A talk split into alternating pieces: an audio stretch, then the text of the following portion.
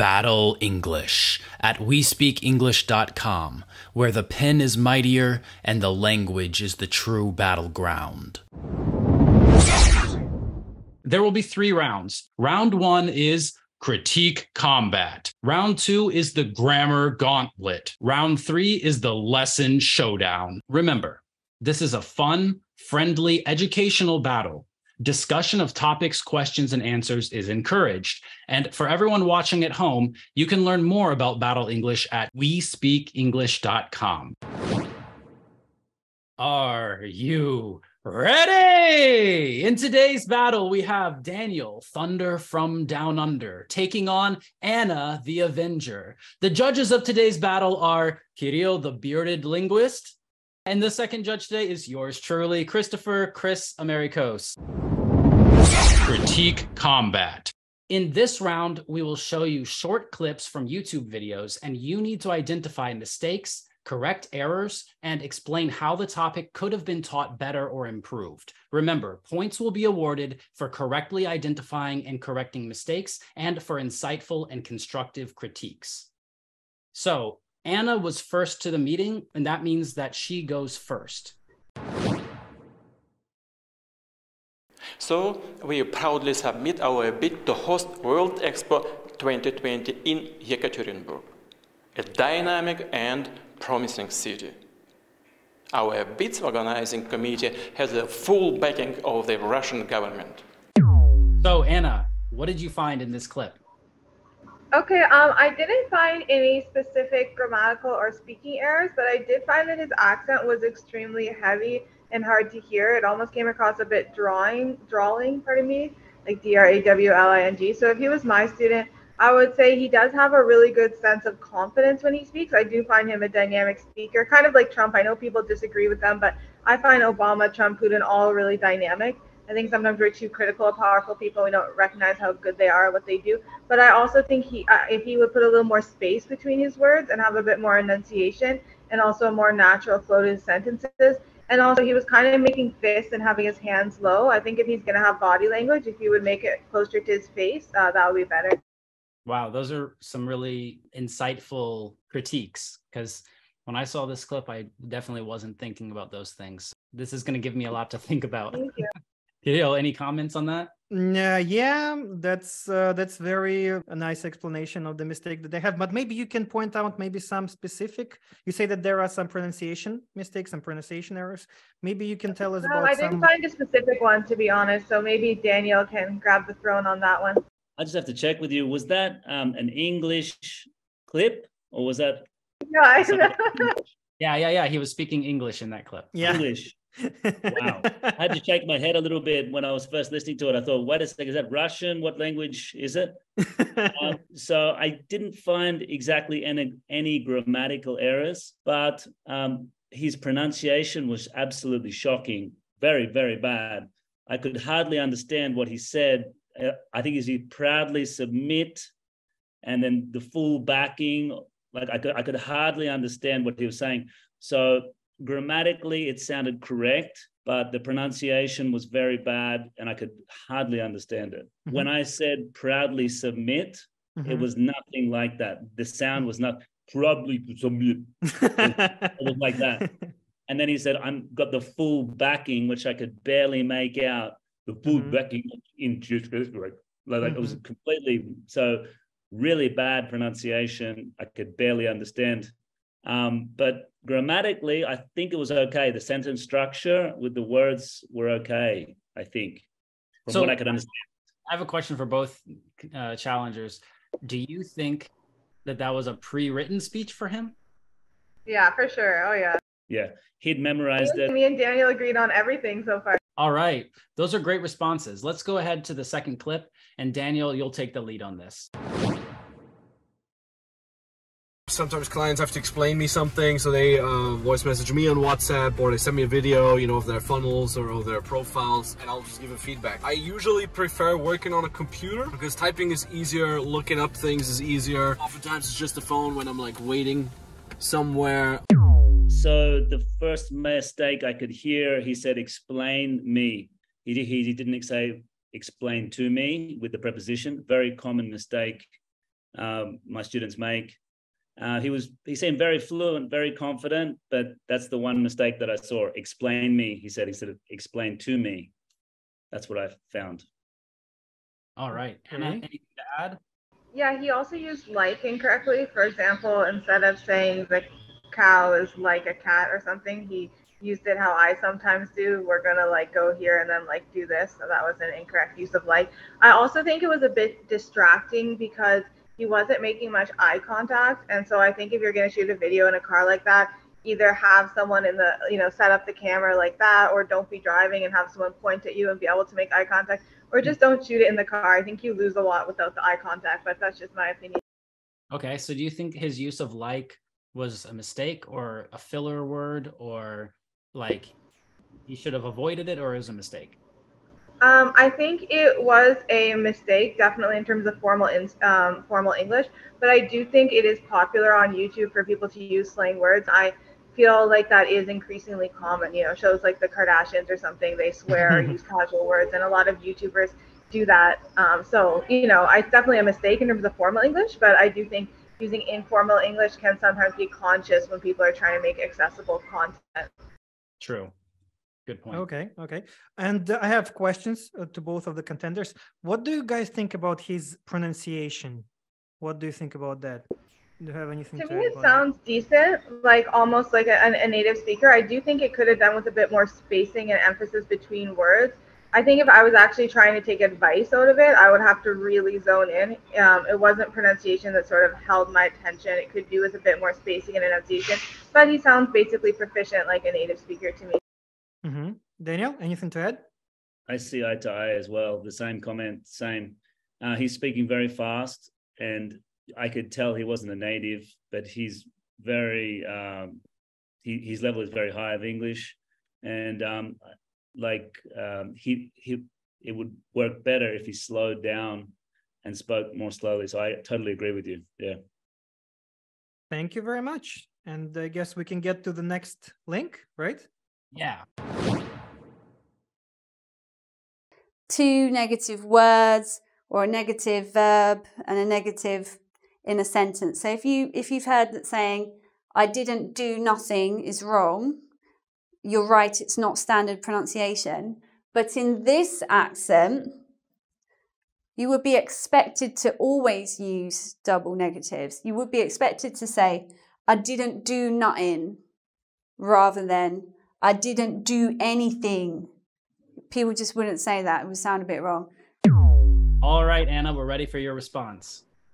Okay, um, I didn't see any particular errors, um, but I saw obviously she was teaching things by saying the incorrect, but I'm assuming that was intentional because it was a you know teaching English video focused on that.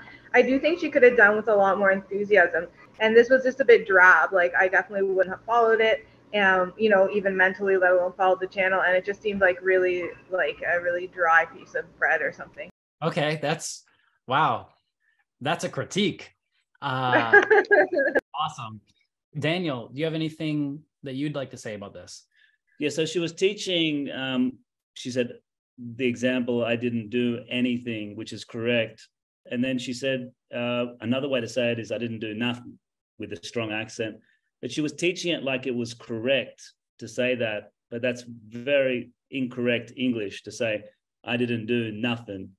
Um, that's really slang street talk which we, we would call very incorrect english. So that surprised me the way she was teaching it confidently like really confidently saying this is the way you can say it. Uh-huh. um, i would be recommending you shouldn't talk like that. You might hear people talking incorrectly on the street. This is the way. I would teach that way. But this is incorrect English. If you want to speak the correct way, the proper way, um, like for that example, I didn't do anything, not nothing, for example. Uh-huh. But I, other than that, like you said, more expressive as well. Looking at the camera, um, more intensity. I agree. Yeah. Do you think that's a mistake, or do you think that that is an acceptable variation in that type of English or that aspect, or accent of English? It's it's a mistake in the correct English, like when you're teaching, but you will hear people, natives, speaking incorrectly. So I think it's a mistake to say that. Yes. Okay. I have a question as well. So, uh, Daniel, you mentioned that uh, this was a mistake. That uh, uh some people might say that, right? Might use this uh, this double negation, but in general, this is not correct. So, and here I have a question: How do we identify what is correct and what is not correct? That's a yeah, that's a good question. Like as you say, street talk natives would say this. I didn't do nothing. Um, so, but I would have to say it's incorrect to say that. Um, but the correct way to speak proper proper English would be I didn't do anything, the negative and the positive. So I would say it's incorrect English.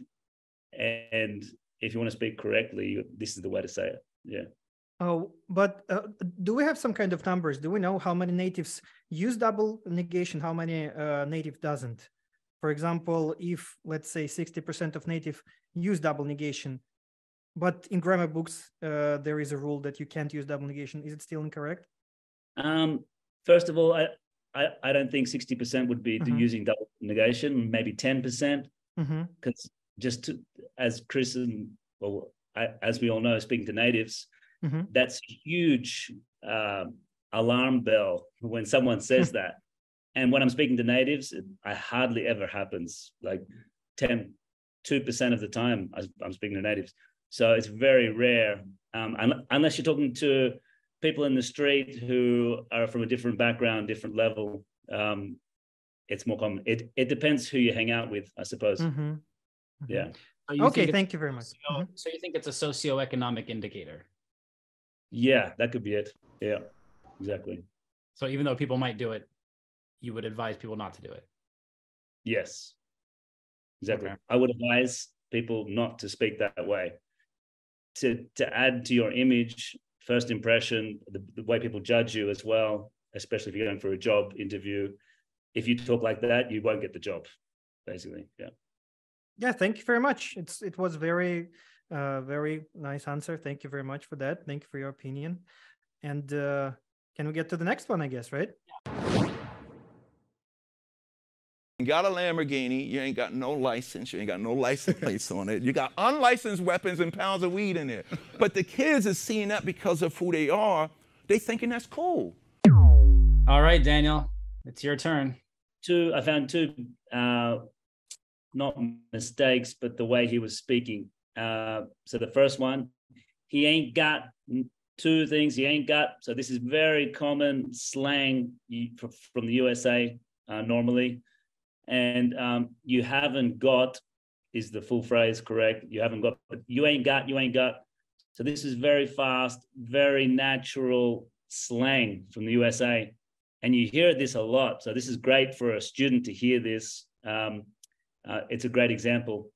The, uh, the second one is um, he said they think in that, and he, he probably should have said correctly they are thinking, or they could they have been thinking, or but they are thinking. He was missing the verb there. But again, this is street talk, and and and this is very common. A lot of people speak this way, even though it's incorrect. Ain't got is I would say that's correct. It's very slang. I would say it's correct English. It's very, very slang. But they thinking, I would say that's incorrect English because it's missing the verb. They are thinking, the present continuous. So that's my critique of those. I found two of what he was saying. Yeah. Very cool. Okay, great. Anna, do you want to uh, add anything? Okay. Uh, Yes, I uh, wrote mine down. I needed a little longer with this one because this one for me had the most mistakes in terms of technical English so far, um, or correct English. So um, the first, it was right bef- about two seconds before the video count, so maybe it's cheating, but it said he done got arrested first instead of just he got arrested first. Okay. Um, I notice a lot of people who are from Indian language or African language backgrounds will do that. I don't know if it's something different in their language group because that's one thing I tell my students is if you can learn the phonetics and typical mistakes of your language group where people will try and make the English more similar to what they're used to or more comfortable, it can help you troubleshoot errors and know where to practice. Um, the second one I put is here is the most stupidest thing. Again, you don't need the most, just like you don't need done got arrested. You just not you just need pardon me, he got arrested first. You don't need here is the most stupidest thing. You just need here is the stupidest thing. And then, um, yeah, as Daniel said, he said twice, ain't got no license, and then you ain't got no license plate on it. Um, I agree that's a mistake, like Daniel said, but I would disagree that it's correct like um, English. I think for me at least, I just um, sort correct English and slang. So Daniel said he doesn't think it's a mistake. I would say it's a mistake as in it's slang, but of course everyone has the right to speak slang. I don't really do like correct slang versus incorrect slang. I just do like correct English versus incorrect, and incorrect is like a synonym for slang for me. Um, and then you got unlicensed weapons. Um, it should probably be uh, you have unlicensed weapons, and then they thinking that's cool. It should just be their thinking um, that's cool. And I don't have any critiques in terms of um, presentation whatsoever. In fact, I think his presentation was excellent. It was dynamic. I would love to watch it. It would also translate well into a YouTube short. It would make me want to click through. And I personally think um, it's of course different if you're teaching formal English, but I think in terms of picking something like this that's dynamic versus something like the last one that had no errors but is boring, I think this content would do better. But of course, it is different. The whole point of it is to teach formal English. So yeah, that's my take. Awesome. That was really in depth. Awesome. I think you hit a lot of the points that I was thinking about when I watched it. yeah. That that yeah, that's that's amazing. Wow, that's so cool. Uh, but I have a question to you as uh, as a, a, teacher as teachers. I'd like to ask you if uh, the slang, right, ain't and all these uh, parts of language should be taught, uh, and uh, should students not at least learn but be aware of when and where they can encounter uh, these parts of uh, language. And in what if if we uh, agree that uh, we should uh, teach them how should we present it? And uh, like um, what kind of what kind of lesson should it be to to present it and to to to teach those materials? I really think it's really important because you will hear it even in formal settings you know? Even if i have a meeting with my boss chris what if we use a swear word or an idiom and the other person doesn't know and that can really set apart people who are just learning a language because you don't want to be doing a presentation or something and someone says, oh, well, don't throw the baby out with the bathwater. And you have to be trying to process what that is or think about it. So I think it's important to teach it. I do also think we need to teach formal English and just be clear which is which. But I think if we don't teach people filler words or just expressions like saying mm, when something is good, we can really be leaving people out to hang. So that's just my take. Okay, thank you very much. Daniel, what do you think? Excellent. Yeah, I, I agree with Anna as well. Definitely should be taught. They should be definitely aware of it because it's going to hear that this is the real English that they're going to hear on the street, especially. Um, and um, what I would do in, in terms of teaching it, like we're doing right now, give them examples, show them, show them video clips, and the the students will be very shocked at first. They'll be like, "What did he just say?" And what, the first time I would let them hear it without subtitles, second time with subtitles. And then I would write it out really clearly. And I would also write the correct way it should be with, with the correct English so they can actually see the difference. And then I'd get them to repeat it, saying it, imitating that guy so they can actually practice and that really gets in their heads. Um, so that's, but definitely they should definitely be um, be learning these phrases which are like like Anna said colloquial very informal slang definitely because it's all around this is what you hear everywhere now this type of language yeah thank you very much we can get to the next one right Chris if you don't mind yeah yeah okay great Okay, he tried. It's not totally gibberish. It looks like he's got the actual lines, he just didn't get off them correctly. So according to the subtitles, they're trying to say we can bring back an actual nuclear expert. Um, so Daniel might kick my butt on this one again, but I did not find any specific errors. Um, but I would say that it was a bit monotone the way she was speaking. Um, I have a speaker in my um, regular classes. She comes back all the time, um, and she uh, speaks with a lot of enthusiasm and variance. And she's coming from a Chinese language background. I didn't find this with this uh, teacher speaker, so I think if she would do that, it would come a, a, bit more clear and also a bit more space between words. But I didn't find any particular uh, error. All right, Daniel, anything to say or add?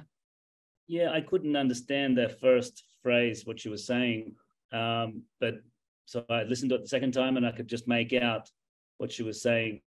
Very strong accent, a lot of mispronounced words, but it was it was a challenge to understand her.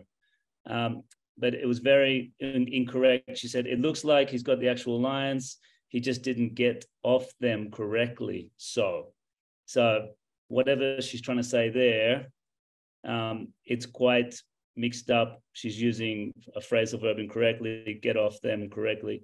Um, so I'm trying to um, work out exactly what she was trying to say there. But um, grammatically and the pronunciation was totally off. It wasn't correct. Yeah. Okay. Yeah, I, I noticed that point that you were talking about too, and I had to listen to it a few times to try to understand it too. All right, Daniel. So you'll be responding first to this last video. Uh, three years ago, I traveled to Turkey by uh, with my friends.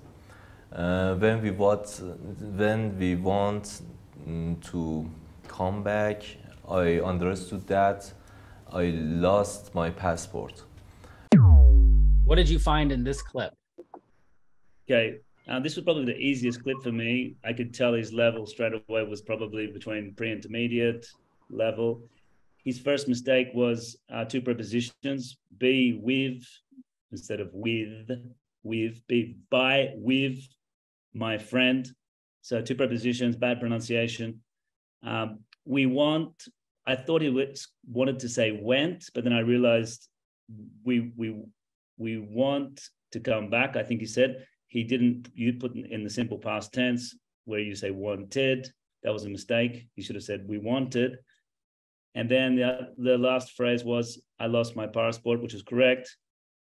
He's missing connectors in between each sentence. It sounds very ro- robotic and very. Um, he's not fluent, um, but yeah, he did a good job. But that's my critique. Yeah. All right. Anna, do you have anything to add to that? Yeah, um, I think this was probably my least favorite in terms of presentation. He really didn't have good posture. He was hunched forward. And I think one thing that's important to remember is even if you have spinal issues or something, you can always kind of like perk it up for video and make an effort, you know, like even if like a hunchback or a dwarf person was looking into the thing, it will still come across nice. No, that's actually a politically correct word. You're not supposed to say midget, but you can say dwarf fairly. It changes, but you know. Okay, and then also, um, I totally agree with Daniel. I wrote down two things. Um, one, he started his whole thing with uh. It's not great to use fillers, but it especially can be um, negative at the beginning. And I agree um, with Daniel. He was so monotone. So starting with uh and then keeping that same tone, it didn't do it any favor. So he said, uh, three years ago, I traveled to Turkey with my friends and it was so monotone and he began with the filler. And then, yeah, it really stood out to me. Um, same as what Daniel said. He said, when we want to come back instead of when we wanted to come back. Um, I see a lot of people with English or Pakistani uh, language origins using that mistake. Like my dad's from India, but he grew up kind of English speaking, and then he came to Canada and took English university here. But uh, in Toronto, there's a lot of English and Chinese immigrants, like the city I'm from, and yeah, you hear that that misuse um, a lot. So yeah, and I just thought overall it was very drab. I don't think there was any eye contact, and I wouldn't have even wanted to be the interviewer. Like he didn't. Andre has a great sense of connecting with people on video, and I don't think he uh, had that personally. Yeah. Any questions? Uh, yeah, yeah. I have a question. Yeah. So um, I guess that uh, this student has a very common fossilized error as a he doesn't uh, use uh, past simple. Uh, I mean, the uh, he's, he's he doesn't change the forms of verbs in past simple. So, and uh, if it is his real fossilized error, his fossilized mistake, how would you guys try to fix it? I would um, start by addressing his confidence because I think if you start with criticism, it can really harm people. For example, when I was trying to learn horse riding, I had all these visions of like being in the Olympics, which I still have, um, but I still want to keep teaching English. I would love to do that too. But um, yeah, it was so hard because there was so much criticism right off the bat when I started to take it really seriously and study with more advanced coaches. And I really wish that they would have been more encouraging. So I think first I would work on his confidence. Um, I find when my students just try and be more confident, speak into the um, into the microphone, make eye contact, keep going, use variants, and all those things are very teachable within an hour. You know, they can sound 90% better. And then other than that, I think rather than just situation for specific practice, like this exact sentence, I would try and get him more comfortable with conjugating verbs because I don't think he's that comfortable there. So I agree with Anna. Um, he could use on his his presentation in terms of posture and presenting skills. But um, I would focus, if I was talking to him, I'd focus on all the positives, obviously. that um, he he did a did a great job where he said I lost my passport. He said that perfectly correctly. Uh, his pronunciation is pretty good considering, and I would teach him the rule uh, when you put like the uh, those verbs with all the T or a D at the end. Um, you you must pronounce the ed. Like I'd be teaching him that rule. All the verbs in English, ninety percent of them in the past, you just said that. T, just imagine there's a T at the end, like cook, cooked, uh, work, worked. T, t, it's always ninety percent of the time. There's exceptions. All the verbs with a D or a T, you can remember Donald Trump, our favorite politician. DT, all the verbs with D or T at the end, you just pronounce ed. So you can teach him one did. Remember, start, started, uh, end, ended. As so all the D or T, just remember that rule. But otherwise, your English is awesome. I, I, I would tell him pronunciation's good. Try to avoid two prepositions at the same time. Uh, maybe you could just have a pause. Remember, you can pause, the power of the pause. It doesn't matter to be silent. You don't have to fill the gaps with words. So you can say, by with, just try to remember it's okay to have, be silent and have that awkward silence. It's okay. um, so, so that's what I would say to him. Excellent, excellent. Well done, both challengers. And now our judges will give their comments and award points.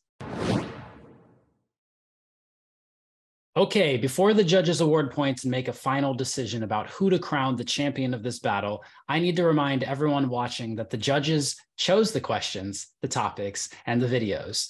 They've had more time to think about the questions than the challengers in the battle, and they don't have to defend their answers or face a competitor. And our judges are simply providing their professional feedback. And even though they're judges, they may not always be right. So always make your own decision about what is correct or incorrect. But more importantly, always be yourself, no matter what language you speak. Our challengers are the real heroes of this battle, and we should start by applauding them for their valiant performance. Kirill, how do you think round one went? yeah it was it was great actually it was great there were a lot of like a lot of interesting opinions a lot of interesting uh, mistakes that they uh, found out uh, even something that we didn't didn't yeah. find out something that we didn't mention so yeah it was good uh, so yeah the, the i guess we can start with the uh, first video clip as for the round one, yeah, so it it was it definitely was the pre pre-written speech, and that's why there were no any uh, grammatical mistakes. Uh, the vocabulary was right, everything was cool, yeah, but the problems were in uh, pronunciation. The pronunciation was a bit so to say a little bit off yeah, yeah in the first video clip right yeah, yeah, yeah, yeah, yeah. And I guess both of the contenders they found a lot of uh, mistakes, but they didn't point. I mean, uh, they, uh, I mean, Anna she didn't point out any specific mistakes. Mm, and but uh, at the same time, uh, Daniel did it.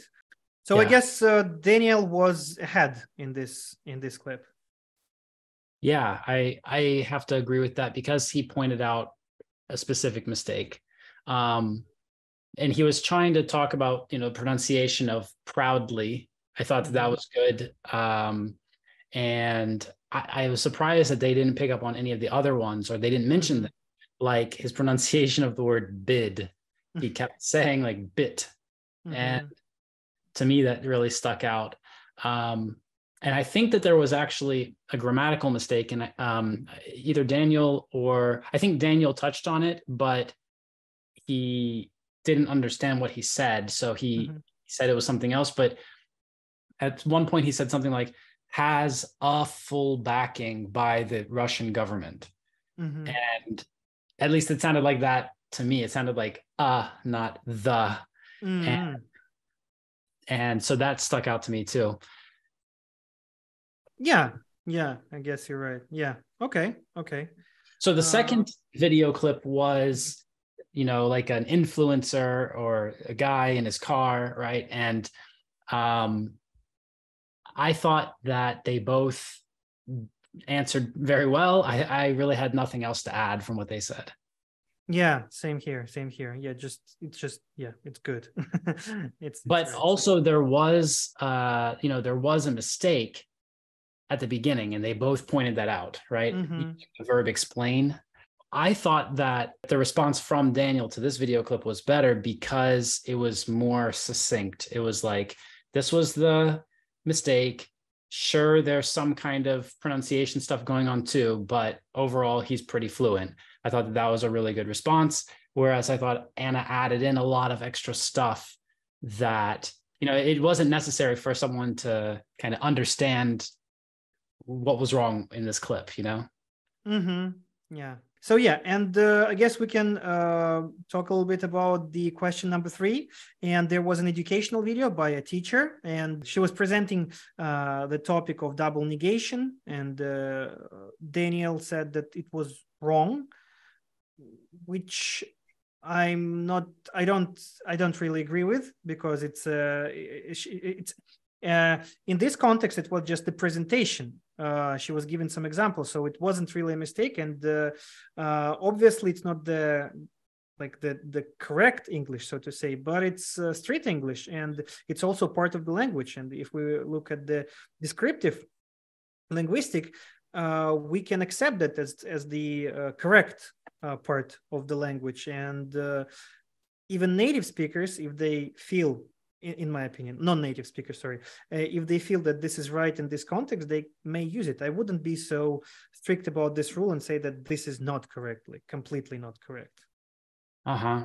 Well, if I'm not mistaken, Anna also said that it wasn't correct, right? Yeah, yeah. And yeah, she yeah, really didn't like the style of the video. Like she just really Mhm. didn't like this video. Um, and yeah, I was surprised by this too because I thought that the teacher in the video did a really good job. I thought that she nailed it. She she at the beginning of the video, she said that it's not right to use double Mhm. negation. And then after that, she said in the specific accent that she's teaching, it would be correct to use double negation. And then she even gave an example and she like changed her voice and her pronunciation to give a- an example that we could hear of this accent, right? Mhm. I thought that was so cool that she did that. And then she went on to explain that when when speaking with that accent, it would be wrong to say it the standard way. Mhm. And so yeah, so maybe that's what was confusing. To me, that was really cool, but now I see like maybe if other people got confused by it, maybe that was a little confusing in the way it was presented. Um but yeah, I maybe we should have given the uh, the whole video to to or just maybe the first part of the video. Uh, yeah, I guess so. Maybe maybe it was our fault here. well, I, I think that the teacher in the video was right. And I think that the challengers didn't really point that out. They Mm. said that she was wrong. But I think that Daniel, in his response, actually said there's a difference between these different types of English. And like that would be okay. I think he characterized it as street English or something like that. Mhm. So he at least said like this is acceptable and and so I felt like he he was less wrong. Uh, if we're saying who's right and wrong, I mean, Mhm. I would I would have to say that Daniel gave a slightly better response. Uh, yeah, I guess so. But yeah, I, I still think that uh, they shouldn't be like winner here. It's just a Yeah. draw. It's a- Okay. it's a tie. So the fourth video clip. This one was very similar to the to the previous one where Mhm. instead but instead of the teacher teaching about an accent and how they use english differently it was Mhm. an actual speaker who was just speaking so again i kind of felt like they both could have answered a lot better because like they were just comparing it straight up to standard english and Mm. We could have gone into okay if this is a dialect or an accent or something special a variation of english then you know what are the rules of that? And how does that work? And we could have talked more about that. So like i would have liked to see something more like that.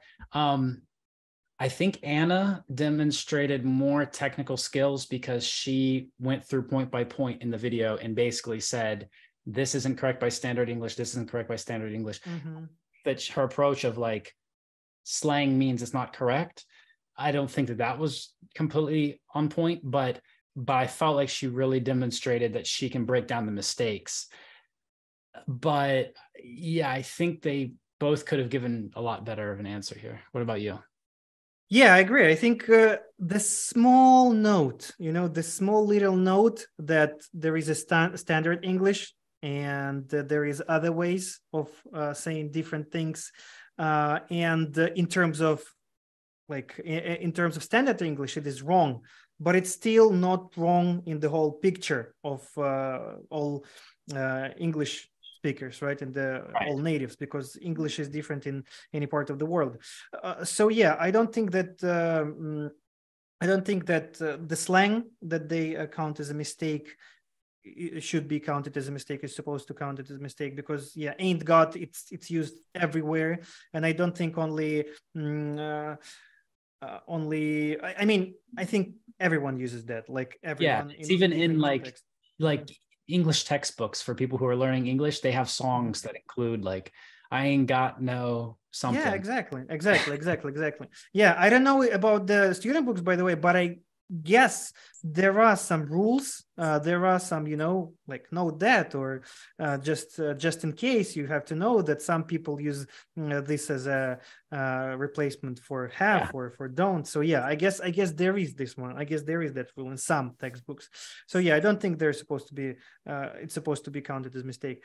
But yeah yeah i agree with you that anna represented it more correctly i would say. Yeah because she was given the she was yeah she was trying to show that there are different ways of pronouncing that um i mean different ways of saying that so yeah i guess i think this one really highlights like the difference in how you and i are approaching the judging mm-hmm. because for me it's like if they gave a prescriptive answer like mm-hmm. this is not correct or this is correct mm-hmm. that that like that holds a lot of value to me i think because mm-hmm. if someone comes to you as a student they're just like this is not correct uh, I feel like you know you're trying to turn the switches in your brain. You're like, oh, okay, I won't say that anymore. so it can kind of be misleading, and that's why, like in this case, I would, if I had to choose one person here, even though Anna demonstrated technical skills in correcting the mistakes, mm-hmm. I feel like Daniel Daniel's response was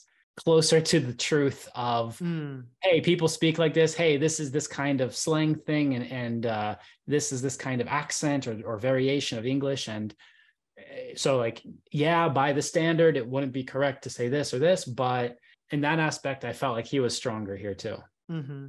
All right so uh, video clip number 5 mm-hmm. this was a teacher of chinese speaking uh-huh. english and teaching chinese right yeah both of them they noticed the pronunciation mistake mm-hmm. right? Yeah and uh, uh, firstly i was thinking about other mistake that uh, why we chose this clip. I was thinking about uh, totally gibberish the part was totally gibberish. I mean they didn't uh, see this pro- didn't see this mistake and you told me that this is actually not a mistake uh, in general. So i guess yeah i guess the only problem here is pronunciation which they both found, as far as I remember. They uh, found out this mistake. They point out at this point. Mm-hmm. Uh, yeah, I was, I was surprised uh, they didn't pick up on another mistake. How she pronounced the word um, nuclear. Mm-hmm. Instead, she said something like nuclear uh-huh. and stressed the second syllable. That was something that I picked up on, but again it's like if you're we had more time to review it so. Yeah yeah i guess so. But it's not um, you know sometimes when you hear the accent i wouldn't say that she has a very thick accent but uh, when you hear an accent you're just getting used to the things that you hear. And you don't even point out the mistakes pronunciation mistakes right? Mm, because it just you know you know that there is something unusual uh, but you you don't know what or you don't just you know you don't have time to uh, to check it out or to point it out. So yeah. Definitely. So what do you think about the last one? The last one. The last one was the most interesting i guess because it was the uh the not teaching video but it was the uh english uh, learner and uh, he was at very low level. Yeah and uh, so yeah he had plenty of mistakes, plenty of them in pronunciation, in uh, grammar. Um, so yeah, and uh, both of them they found uh, the obvious mistake like uh, misuse of uh, a past simple, uh, and they found some pronunciation errors. um, yeah. Yeah, Yeah, I would like to see them be more specific about the pronunciation errors and be more specific about the examples. Like at the beginning of the video, he's pronouncing th as t, t, and Mhm, uh, his w's sound like v, v, mhm. and yeah, and then and then the thing that caught my attention because I'm not I don't know the background of this person who's speaking, right? I don't know anything about them from that clip. Um, I know that he was talking about going to Turkey, but I noticed that when he was saying I, the pronoun I, at the end of the clip, that it had this like special sound that usually Arabic speakers Uh, make. when They're speaking English, and it was like oi. yeah he makes some sounds i would say soft a little bit yeah basically he had a lot of mistakes and uh, that is absolutely fine. I'm not like judging him for mistakes because he's a Yeah. uh, yeah he's just beginner and he's putting himself out there. He's on this video, trying like showing other people. So like and doing great job actually. Right right. This is the it's really cool that this video was there for us to use. Hmm hmm Uh, yeah, um, actually, yeah, I uh, gave some follow-up question about his fossilized errors, but actually, I didn't uh, hear any uh, exact answers about Yeah. like uh, how they can like make it in the classroom. What can they do? What exercises, what tasks uh, they can do to mm, improve their fossilized errors? I heard that Anna said about the post posture posture, and uh, Daniel said something about gaining the confidence uh, uh, of, Yeah. of of, of uh, the student. Uh, But I wanted to hear something, you know, more uh, practical. Mm, but that's yeah, I guess that's that's not a problem. okay let's count the points for round one okay i've decided to award daniel three points and anna two points because i feel like daniel's answers were more succinct they're more to the point um, I feel like he really shined in his explanations more. While Anna was really strong technically, like there were some specific points that she could that she could show and explain, and that was really cool too to see both of them. But this round, I have to give to Daniel, but it was close, so three and two. That's very uh, interesting because I have um the opposite situation. I have to give.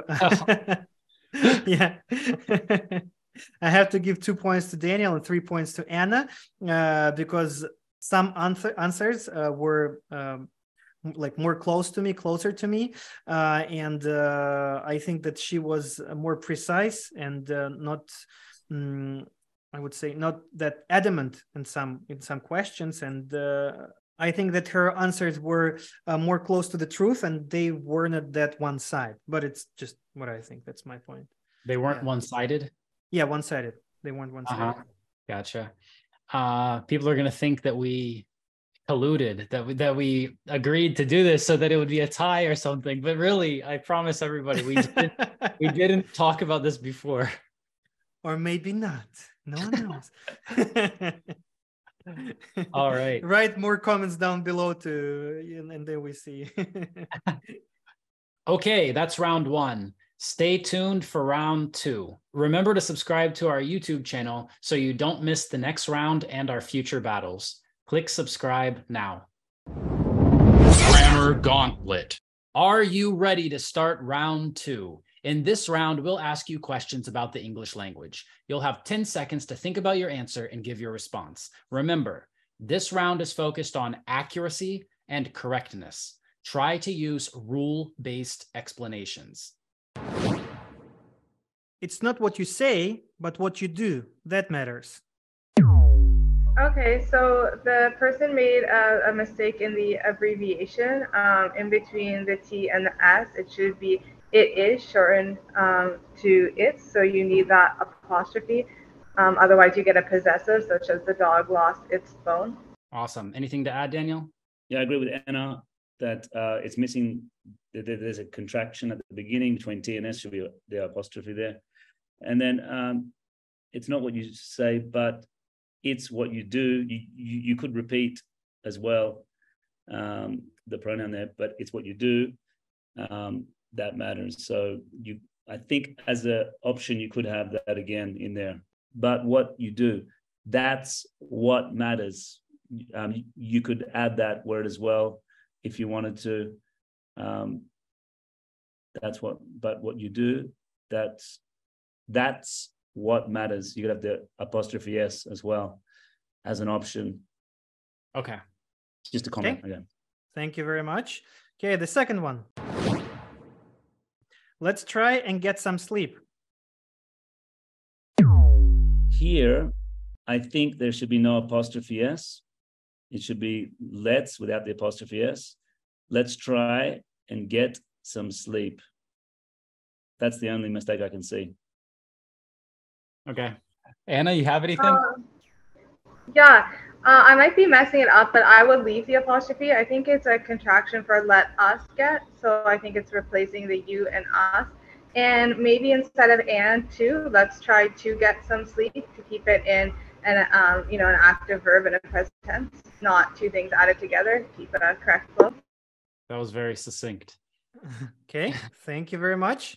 All right, let's go to the next one. Okay, let's go to the next one. I wish I was taller so I could play basketball professionally. I think maybe I wish I were taller so I could play basketball um, professionally. Final answer? Oh yes, that's my final. Okay. Mhm. Okay. Daniel? To me, it looks okay.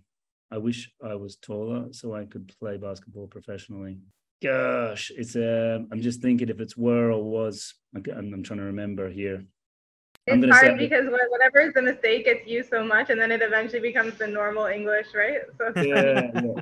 Can I have a shot here? Um, I'm gonna say it's incorrect. I'm going with I wish I were taller. Yeah, I think it's the correct version. But we often hear at least Sorry? if we go down, we're going down together. So you agree with yeah, Anna? exactly. Yeah, I go with Anna. I agree. I, the correct way, I wish I were taller is the correct way.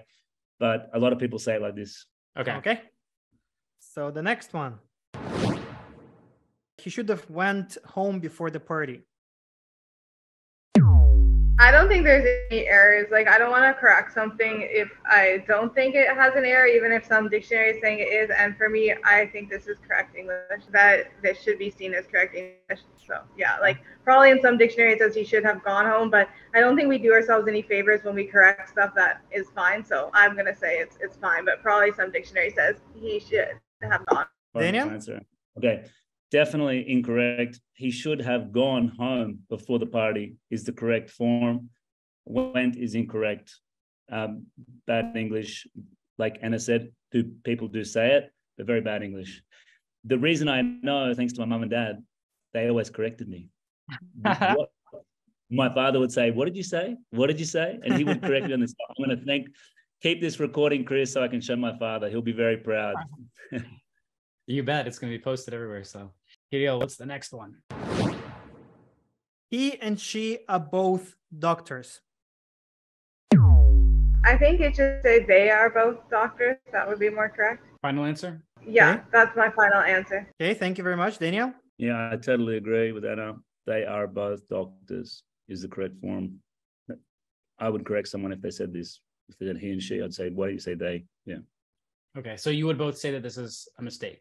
Yeah, I think it's a mistake, just like Daniel. I think we both think it's a mistake. No, I wouldn't say it's incorrect because you're specifying that the, the doctors are male and female, and you might need to know that. So it's not incorrect, it's correct. But there's two ways to say it. It's, it sounds a bit strange. You, you hear much more often they, but in this there's context you might need to know that it's a male or a female. So it's correct. Are you sure? So you don't agree here. Anna, you don't agree here?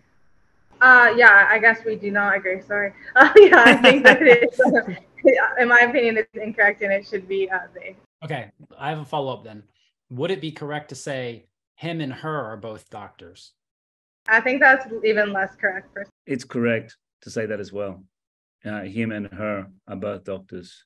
If they if, if you're there in their presence, you say him and her.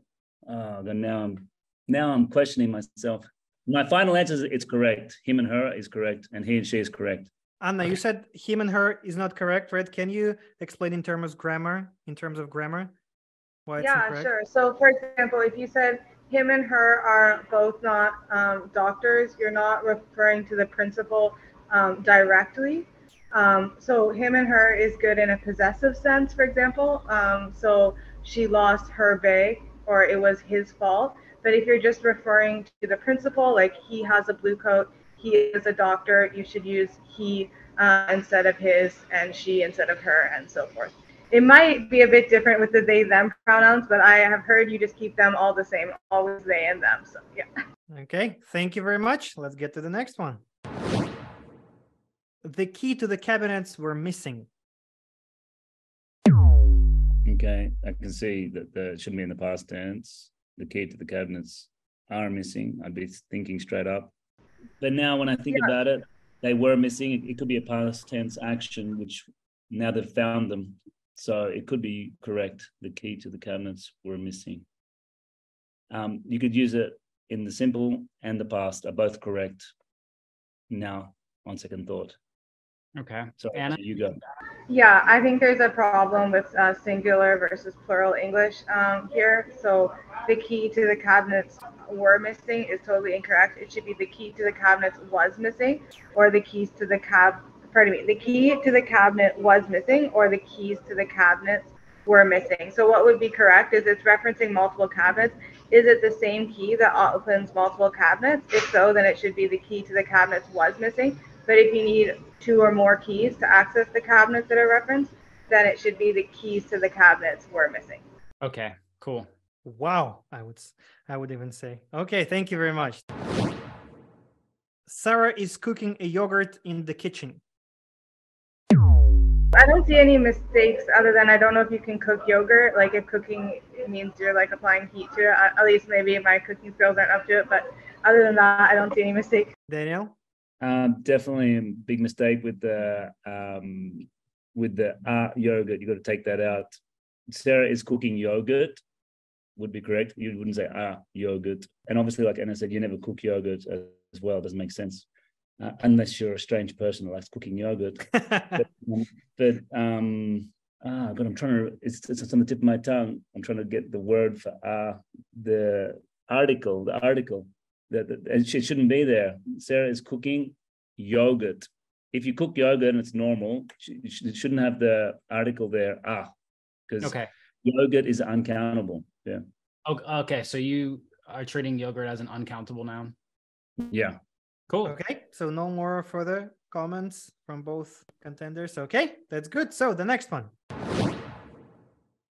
Did you eat already? It's very common, this question, but the correct form in the grammar book would say, Did you already eat? is the correct order of this phrase. Yeah. So, so, so it's incorrect, but you can hear this everywhere. But just the already needs to be changed in the position. Did you eat? Uh, did you already eat? Is the correct order. Okay. Mm-hmm. Final answer. Final answer. Yeah, I agree with Daniel that you see this everywhere. Did you eat already? You also see, did you eat yet? I think the correct would be, um, have you eaten? Because that puts the verb eat in the past tense, and we're referring to a past tense of whether someone ate or not. So I think it should be, have you eaten? Have you eaten already? So you would put already at the end still. Oh yeah, definitely. Sorry, I was just saying the air is in the in the verb uh, conjugation tense. But yeah, have you eaten already? Daniel, any response to that? Yeah, I think um, it's definitely the incorrect order. Have you already eaten is the correct way using the present perfect. I totally agree. The correct way is to use the present perfect. Have you already eaten is the correct.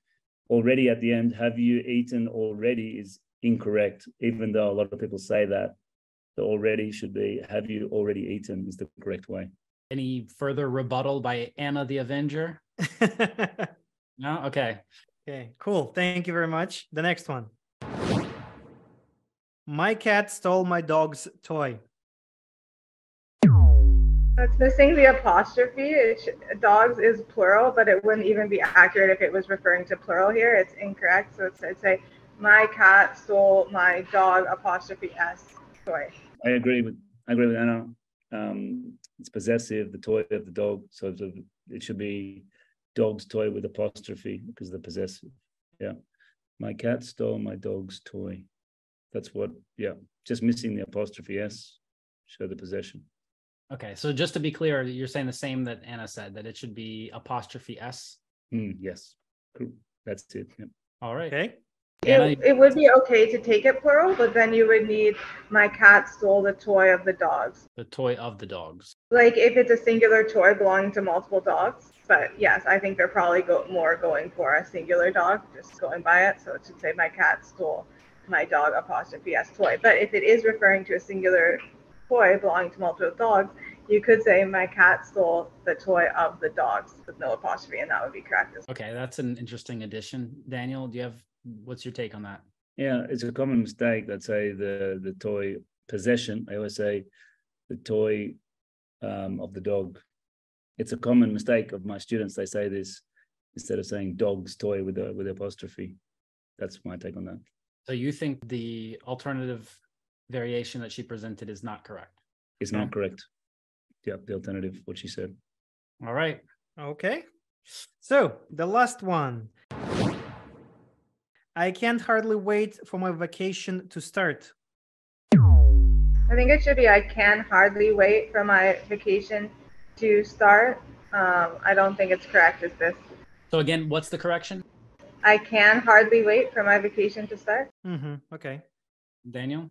I'm I'm analyzing it here and I can't. I'm having trouble finding. It. Or else I cannot wait for it to start. But if you want to just a simple, I can hardly wait for my vacation to start, or I cannot wait. Like the easiest change I would make to make it a correct sentence would be I can hardly wait for my vacation to start. So I would lose the apostrophe and the T that turns it into the abbreviated uh, negative, but uh, or the conjunction in negative. But you could also go with I cannot hardly wait for my vacation to start. Yeah, second glance and second thought. Now I see. So the correct way, way would be I can hardly wait uh, for my vacation to start. Is the correct form, even though we hear it, so it's confusing. I can't hardly wait.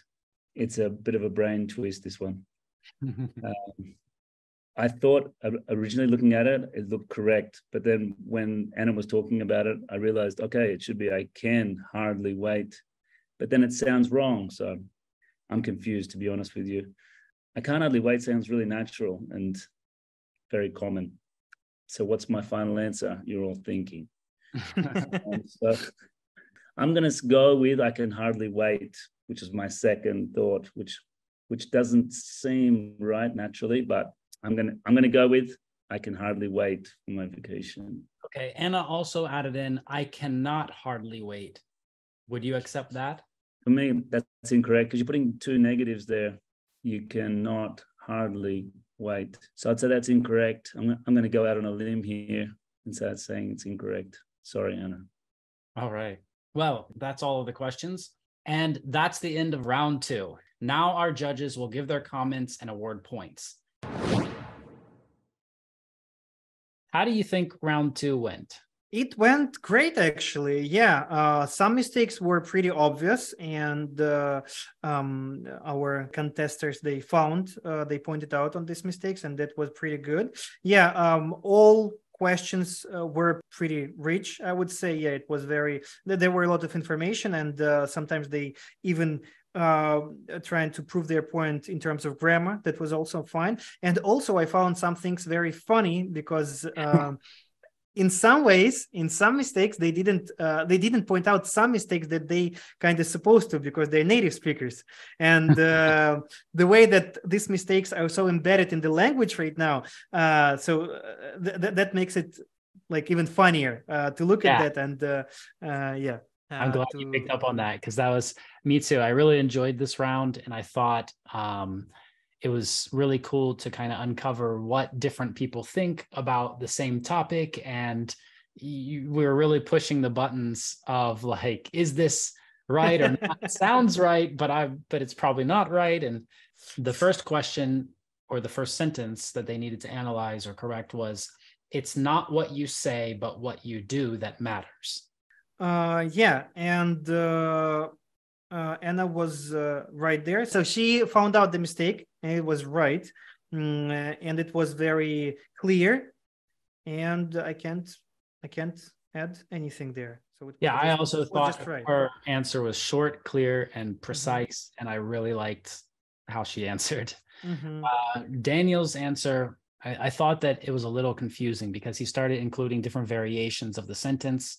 I don't think that it really helped someone who was trying to learn or understand what the mistake was. I don't I don't think it really helped. So maybe that was just answering second and he thought he needed to add something on, Mhm. but uh, it came across to me as Anna had a very clear answer and he didn't have one or he, had he had an answer, but it wasn't as clear, right? yeah yeah he he was trying he was trying to give as much uh, variations as possible but that's not really correct in the sentence right so it's it's also useful but i don't think that uh, yeah i don't think it's useful here So, question number two was let's try and get some sleep.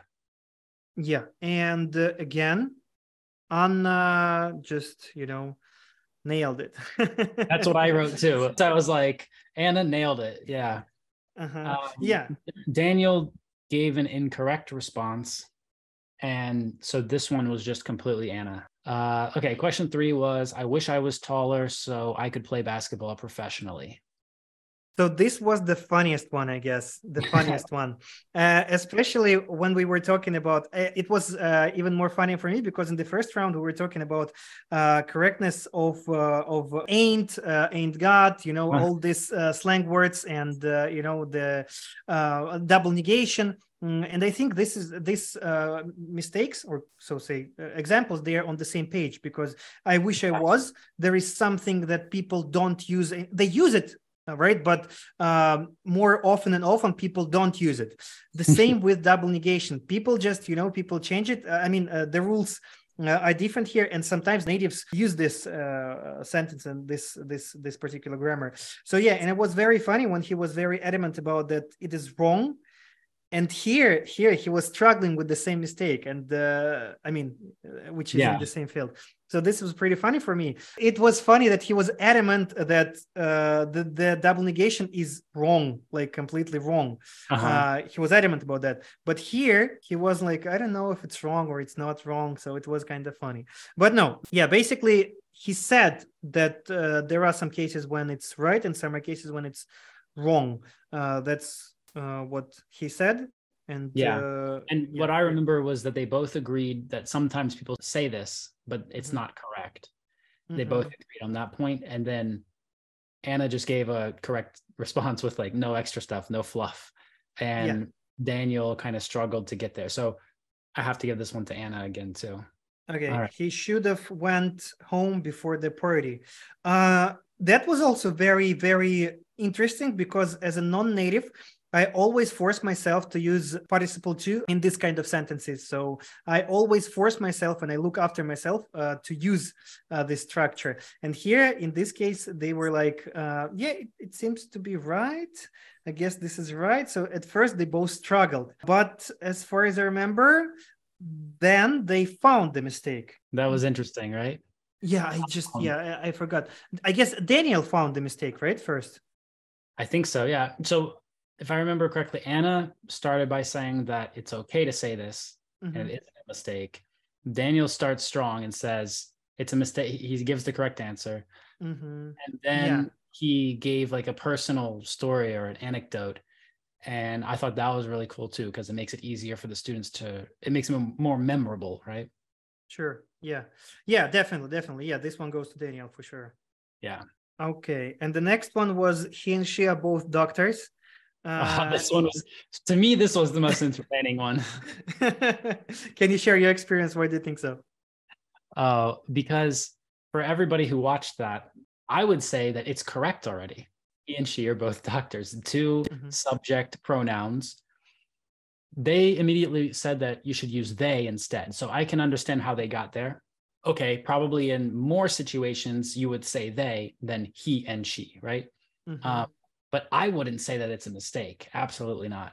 So at the beginning, they both said that it was uh, okay, right? Uh, they, they, they, yeah, they were. They said that this is not correct. Uh, Daniel said that they have to use they instead, but then he said that if you need to specify to identify that it was male and female, you have to use he and she, and then they said that uh, this is uh, correct in some uh, in some cases. And then we asked the, the follow up question about him and her. Right. And that's where Daniel gives the incorrect response saying that him and her is okay. Anna corrected that and said that this is not correct. And she uh, proved her point with the theoretical uh, basis. So, yeah. Right. Right. And right. so, like, I don't even know how to judge that one, you know? In this case, I think the follow up question, uh, this is just, you know, the we shouldn't value it in any like evaluate uh, this answer. Okay. Uh, but the first one was uh, up to Anna, right? I would give this one to Daniel if we are not considering the follow up. I, I, really can't give this to either of them, I think, uh-huh. because they both did something correct and they both did something incorrect. Yeah. That's kind of the way I look at yeah, it. Yeah, let's put it this way. Yeah, I think you're right. I think you're right. If we if we count the follow up, so that's just uh, make it tie again. yeah. All right, let's see. Question number six was the key to the cabinets were missing. That was fun, yeah, because Daniel also said that this is correct and he was adamant there. yeah, yeah.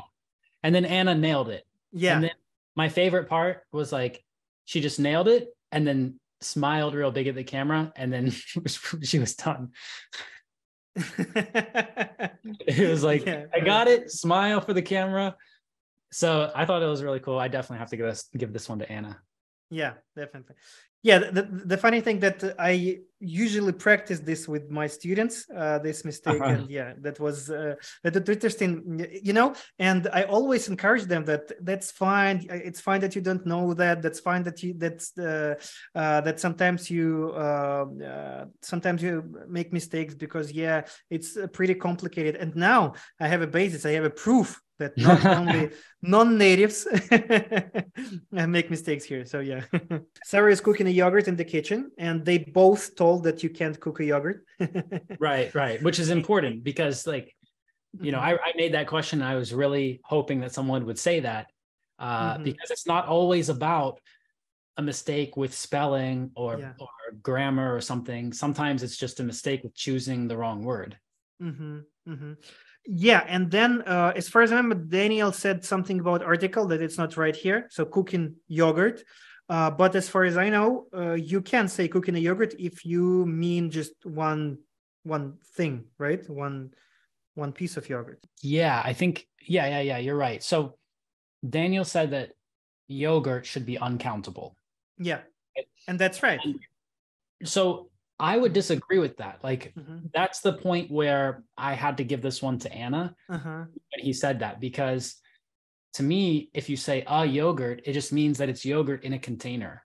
Right. And usually you talk about yogurt in a container. Like if we're just talking about yogurt in general in the world, it's uncountable. I agree. Right. But I think like it's the same as water, right? You yeah. go to a restaurant and you can ask for a water mm-hmm. and they're going to bring you a bottle, a cup, a glass. And mm-hmm you're talking about the container by by making it countable and i think that happens all right. the time so i so i don't think it's right to just blanket mm-hmm. say that sure. yogurt's uncountable yeah i recently uh, read the article about beer the same way like how beer uh, mm-hmm. uh, became countable uh, beer generally it's uncountable but when you go to the bar you can say give me two beers yeah or just a beer just give me mm-hmm. a beer i want a right. beer mm-hmm. we say that all the time yeah. So the next one, uh, hey, did you eat already? I remember that uh, Anna uh, told that the tense is wrong here. Like you need to use "Have you eaten already?" Uh, instead.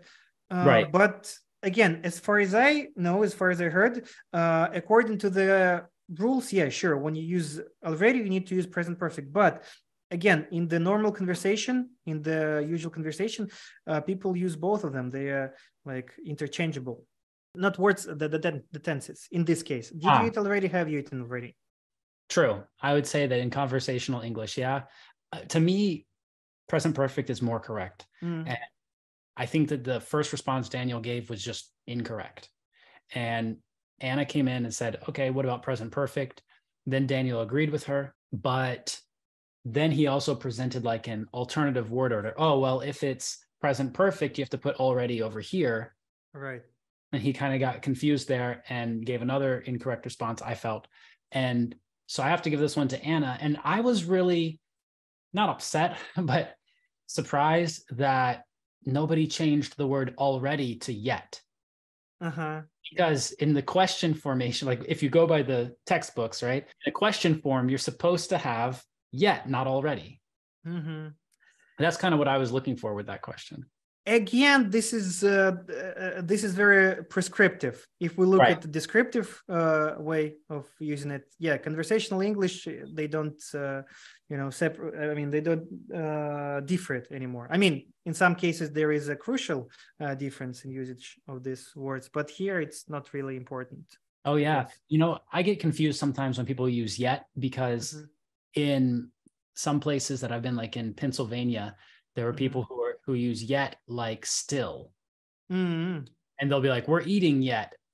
And to me, that's that doesn't sound right. Mhm. And I would say we're still eating, we're eating still.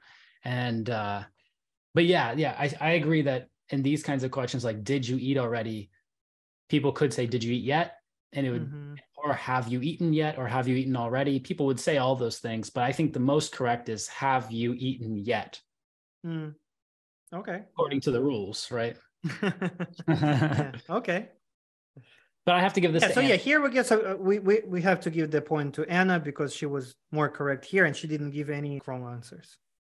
yeah So the next one is my cat stole my dog's toy.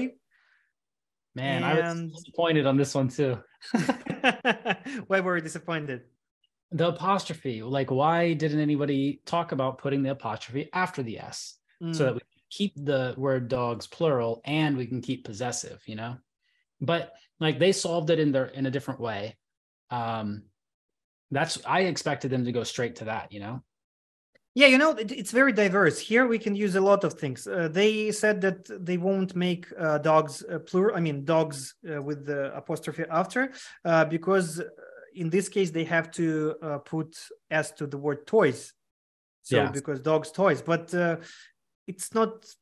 It's it's it's not necessary because uh, it can be one toy which is belong to to uh, to all dogs. yeah Yes. But yeah, yeah, that's kind of, you know, it depends on the context, but uh, uh, pretty much uh, they answered the question. They uh, solved it differently, but anyway, they both were right as far as I remember. You know, Anna also introduced the example of of the dog, Mm-hmm. the toy of the dog, and Daniel said that he felt that that wasn't right. For that reason, I'm going to have to give it to Daniel. This one. Mm-hmm. Okay. Okay. mhm, All right. okay. Question number 10 was I can't hardly wait for my vacation to start. Daniel said that he can't find the mistake, Yeah. but, but I don't remember if Anna found it. Yeah. Anna started by giving a correct response and Uh-huh. she just like, it should be can hardly wait. And she just Ah, le- left it at that from the beginning. So that was real strong. Daniel started by saying he couldn't find a mistake, but then uh, Anna also adds in that it's okay to say, I cannot hardly wait, mhm, and says that that's okay. And Daniel says, you know, even though it's a common phrase, can't hardly wait, mhm. he says he doesn't think cannot hardly wait is right. He's kind of struggling to explain why. Overall, though, I feel like Anna saying that it's okay to say you cannot uh, hardly wait, like Mhm. double negative there, that that was wrong. And so I have to give this one to Daniel. Yeah, agree. Okay, so let's count the points for round two. I've decided to award four points to Anna for this round because she just rocked it. Like, Mhm. I mean, really, it was it was a tight battle on some questions, but on others, she just blew away the competition. So I have to give four points to Anna, one point to Daniel. Daniel had some good responses, uh, but Anna just shined in this round. I agree that Anna's answers were much better. I like them very, very much. Uh, and yeah, they were more precise and they were more correct uh, to many points. And uh, I guess she was more confident in uh, terms of grammar, in terms of rules, and that what uh, bought me. yeah, I liked very much. So I would like to give Anna three points and two points to Daniel because uh, in some mm, questions he was also very clear and he was confident in correcting some mistakes. Yeah, so I think that three points to Anna, two points to uh, Daniel for this round.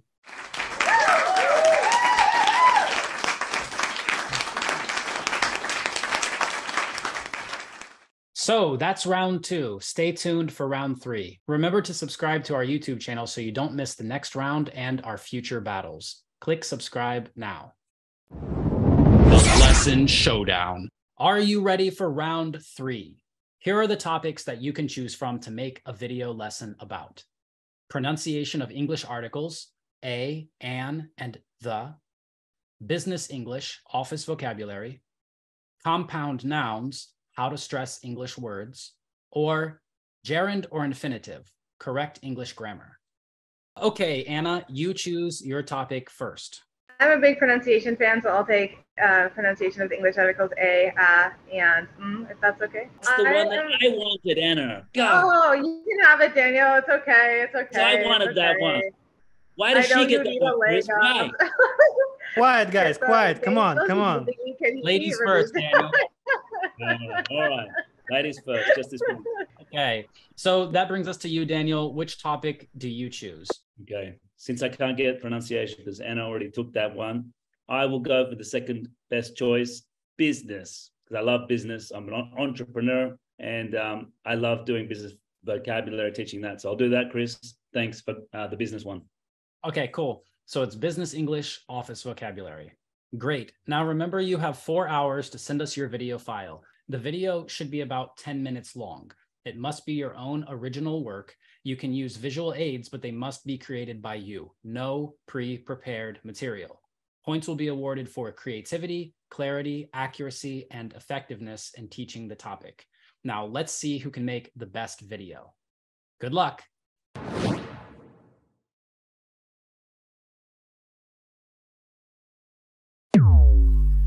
Hey everyone, I am Anna or Avenger Anna for this competition and my video today is going to be on the English sounds A, A, and M. So I really hope this will be helpful and I'm going to try to go in the stages I typically try and cover with my own students whenever possible which is I like to start with something formal which in this case will be telling you the correct pronunciation of the words then I'll try and give you some examples to help drive that home. I really believe in example based learning. And then I'll try and give you some real world applications. And I know a lot of you who watch these videos are very advanced. So I will try and give some special tips and tricks and unique things that might sneak up on you. And then finally, but in my opinion, most importantly, I'll try and give you some dynamic homework so that you can continue to learn and progress and evolve from this video long after it's over. So if that stays good, please stay tuned and thank you so much for watching. So let's start with A. A, A, A. Some words that start with this are ailment, ale, such as a beer, and also ate, such as she ate a hot dog. I recommend starting phonetically, which is playing around with the sound. This is often the best thing to do in any type of learning, from athleticism, like learning to swim, to successfully raising animals. I've had all kinds of animals, such as mice and sheep, before, and I find the same thing. If you start with the spirit of play, it's often best. So, for example, start with just making some sounds. A, A, A, A, A, eight, eight, eight, eight. This is how children learn, and it really is the best way to get started. Another thing that can really help, which I learned from my company, Chris Americos, that I'm teaching for, is tongue twisters. I hadn't done these since I was young, maybe six, but I started doing them now as a teacher, and teaching has uh, encouraged me to develop many things, but one of them has been to start doing tongue twisters again. So, what a tongue twister is, is it is a set of words that will use the exact same sound over and over and over again. And you try and say it as many times and as fast as you can, typically until you get tripped up. So, for example, she developed an ailment from too much ale, so she ate ginger. She developed an ailment from too much ale. She developed an ailment from too much ale, so she ate ginger. She developed an ailment from too much ale, etc. So try and say it um, as fast as you can. Then what I recommend is get a recording software. You can get this by just Googling online recorder and record yourself saying the tongue twister about 10 times until you're getting tripped up. So stop about 10 times that you get tripped up. Notice, are you getting tripped up on a particular phonetic, a particular sound? This will give you an indication of a phonetic you might need to fix. I think pronunciation is one of the most incredibly important things in language, but it often gets overlooked. For example, I uh, spent a lot of time in Toronto in Canada. I live in Brazil now, but I spent a lot of time there. And we have the most immigrants of any city in the world. So it's great for the food scene, the art scene, pretty much everything. But one thing I noticed that was such a tragedy is it's almost as if pronunciation is like doing a video, but having the video totally off and the sound off. If you don't get it right, it doesn't matter how much preparation you put in. So, for example, I would see people working English speaking jobs that they had got successfully, such as at banks, etc., and they might have had the job 10 years. But for example, we have a lot of Chinese immigrants, which is great, and Indian immigrants. For example, my dad is from India, and they would still be mispronunciating of the exact same words. So, for example, they would not pronounce the D and T sound correctly. Um, so they would say, you know, the dog is over air or what is at instead of what is that. And it's just such a tragedy because if you can isolate what phonetic you're messing up, and a really good indicator might be knowing what language base you're coming from, what is a typical phonetic that gets messed up, then you can really hone in on that. For example, I'm taught that in learning Spanish, the Spanish rolling R, like Ricardo or really, can be very difficult. So find out what it is from your language or do a tongue twister that has every phonetic and notice where are you messing up. Another reason why this can be helpful is as humans, we're so driven um, for positive praise and we really like to feel affirmed and validated in ourselves and from others.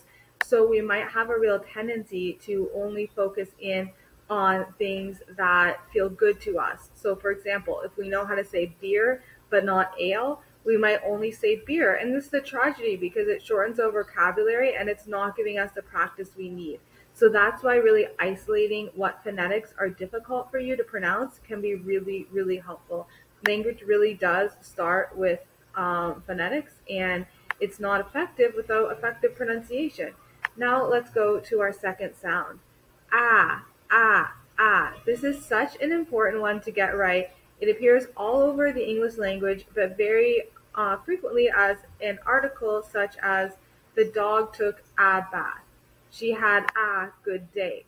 So it's really important to get right. It also appears in nouns, verbs, everything. For example, there was an avalanche, which is a big crescendo of snow. Or she ate an apple. Or it's important to use adverbs correctly. Uh, I really recommend with this one, a lot of times people do understand how to use the article correctly, but they don't emphasize it enough. Native English speakers will emphasize the a, especially at the start of a sentence. For example, a dog walked across a beach. Um, whereas I find that many non-native speakers will just sort of slur it, be quiet with it, mispronounce it, as in just not say it loud enough, not emphasize it enough. So instead of saying a dog walked across a beach, they'll say dog walked across a beach or a dog walked across a beach and it can really give away that they don't quite have full proficiency and again the real tragedy is they might they just need to work on this one thing you can do is in the comfort of your own home just go ahead and really emphasize a dog walked across a street just like someone who's coming from an english language base and has a hard time with ch sound might say the chicken masala the chicken masala just really emphasize so that you're not saying the ikin masala or something in public. Also, I have a three step phase that I think is really helpful that incorporates human psychology. Number one, practice alone in the comfort of your own home. So, if, for example, you indicate that the ah sound is difficult for you, practice that at home. Number two, practice in a safe space like a Chris Americo's classroom. And number three, then and only then, once you're comfortable and you build positive association to using it, go ahead and practice it in a more higher stakes or higher stress situation, such as ordering food at a restaurant, which is time constrained, or something that has high stakes, like an important presentation at work or a request for a job promotion. You don't want to be in the middle of something like that and be struggling to think of pronunciation. It's both going to distract you from what you want to focus on and it's going to be obvious to other people and can come across stumbly and having the wrong pronunciation can lead to others not taking you as seriously now let's do mm mm the mm sound in english this is used at the start of many english words including names for example the dog is mine they made merry at christmas he got lost in a mine it's also the start of many English names, such as Marjorie, McIntyre, Mary. By the way, beware the spelling of Mary. Mary, the name, typically for a woman, is M A R Y, whereas Mary or merriment at Christmas is M E R R Y. So just be aware of that. Also, I really believe in teaching idioms, which are sayings in English, such as don't throw the baby out with the bathwater and um, also colloquial or slang language and abbreviations such as BRB, and also sounds because you're going to come across them. And again, you don't want to be stumped on them. So, mm is also a sound people will make when something sounds good in English, or also what's called a filler word, such as uh, um, or mm is something people may say while they're waiting for something. So, I just wanted to let you guys know that. Uh, so, you're never stumped when you hear it. So your homework is to go through each phonetic in English, including the three we covered today, record yourself, play it back, and identify the three that could use the most work. It never hurts to practice, and practice them with the three step formula I suggested. Number one, in the safety of your own home or bedroom. Number two, in a safe environment, such as with a trusted mentor, friend, or program such as Chris and Maricos to practice speaking English. And number three, and only after you've done the first two, in a more high stress or high stakes environment. I hope this has been helpful. Wish me luck in the competition. Bye for now. Much love, Anna.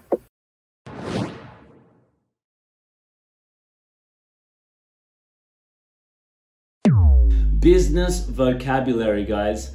I'm going to go over today the 10 most important, most common business expressions that you need to know in the office. This is the vocabulary that you need to know. And guys, why do, do we need to know these expressions? Because it will help you sound more natural and more like a native English speaker.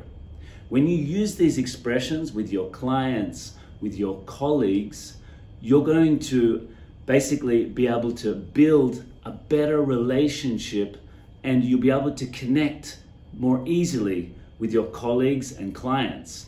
They're going to think, oh my God, this guy knows what he's talking about. He's intelligent. He's in, English is excellent. So, guys, here's the first four expressions for you the vocabulary for business in the office. And, guys, using these phrases is going to take your English to the next level. And basically, this is what advanced and native English speakers use. And you're going to sound more natural. Yeah? So, guys, before we begin, I just want to let you know if you stay till the end of this video, I'm going to also give you a bonus, something that you're going to love. Okay? So, guys, let's start with the first one. The first one is flat out, a phrasal verb.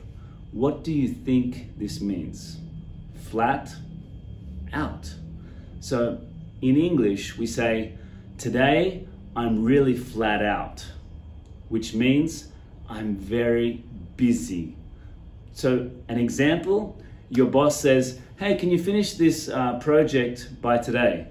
You can say to your boss, I'm really sorry, boss, but today I'm actually flat out. I'm really busy. Yeah. So I can't do that because I'm flat out. I've got no time and I'm, I'm preoccupied with too many things. So I'm flat out. I can't do it. I'll give you one more example now. Um, guys, I can't uh, get to work uh, early this morning because I'm flat out with the project at home. Okay, guys, I'm flat out with the project at home. These are great phrasal verbs to use, guys, and we use them a lot in the office. Number two, train of thought. This is really good, guys. We use this a lot in the office. What do you think it means? Train and a thought. You got the train and the thought. So, guys, think about a train going along rails. Yeah? Going along rails. It's direct, it's going to a destination. It knows where it's going. But if you say, an example, I'm sorry, I've lost my train of thought. What does this mean? This means that I have forgotten what I am talking about. I, I have got distracted and I don't know what I'm talking about. So I have lost my train of thought. Beautiful phrase, guys. You can use this in the office when you're in a meeting, especially when you're talking and something distracts you, and suddenly your mind goes blank. You're like, oh my God. You can say in this moment, I've lost my train of thought. So, guys, this is a great phrase. Remember it, take note. Next one on track. Okay, guys, so this is quite similar to the previous one. On track. So, guys, in this meeting, we have to stay on track. We have to hit the objective. Okay, so I'm going to stay on track so we can complete this meeting and hit all the objectives and stay on track. So, on track. So, I'll give you an example. Um, in this meeting, guys, it's very important that we talk about the objective and we talk about each task and we stay on track and not get distracted. Think about the example with the train on the track. Stay on track. Don't go off track, stay on the track. So, guys, in a meeting, it's perfect. So, if people are talking about different things in the meeting, you can, guys, excuse me, guys, um, I think it's important we stay on track. We've only got 10 minutes left, so let's stay on track and talk about the reason why we are having this meeting. Let's stay on track. Very common phrase we use. Okay, guys, number four, off track. What do you think this means? It's basically the opposite of on track. So I can say this. Guys, um, I think we are distracted in a meeting. I think we are distracted. Let's not go off track. Let's stay on track. Yes? So, an, another example. Um, guys, I think we are getting off track. So if people are talking about different things and not on the topic of the meeting, you can say, guys, we are getting off track. Do you mind if we move to the next task, which was uh, scheduled in the meeting? Next three, to bank on. What does this mean? This basically means to bet on. You depend on it happening. You think it will happen, basically. I'll give you an example. So imagine your uh, colleague is getting a promotion. So I can say this I can say, um, he's getting a promotion, so I'm banking on getting his position. Yeah? Or since we finished the project at midday, I'm banking on an early finish. I'm guessing, I'm thinking, it's very probable that it will happen. Next, to brush up on. This is a phrasal verb and it's great to use in the office. So to brush up on means to practice something, to get better, to get more up to date. Yeah? So I'll give you two examples. So I'm going to Italy this year, so I need to brush up on my Italian. I need to practice my Italian. I'm a little rusty. Yeah? Or number two, um, I got the job for the software engineering, but I need to brush up on this program, which means I need to start using the program to get up to date with today's date. The third one is to bring something to the table. Now, this means to add some benefit to a person, to a team, or to a company. So let's give the first example. Valeria brings a lot to the table in terms of her communication skills and her management skills. Or Sam brings his professional expertise to the table, and this is what's going to help the company in the long run. To bring up, this means to mention or introduce something to a topic. So, for example, um, I'll bring it up with John tomorrow. I'll mention it to John tomorrow. I'll bring it up with him tomorrow. And number two, our presentation is missing some key points. I'll bring it up with the team on Monday. To turn down, this means to say no to something or to reject something. For example, he turned down the promotion because they didn't increase his salary. Or John turned down the conference tickets because he couldn't go. To turn down means to say no or to reject something. And the last one today, guys, is to wing it.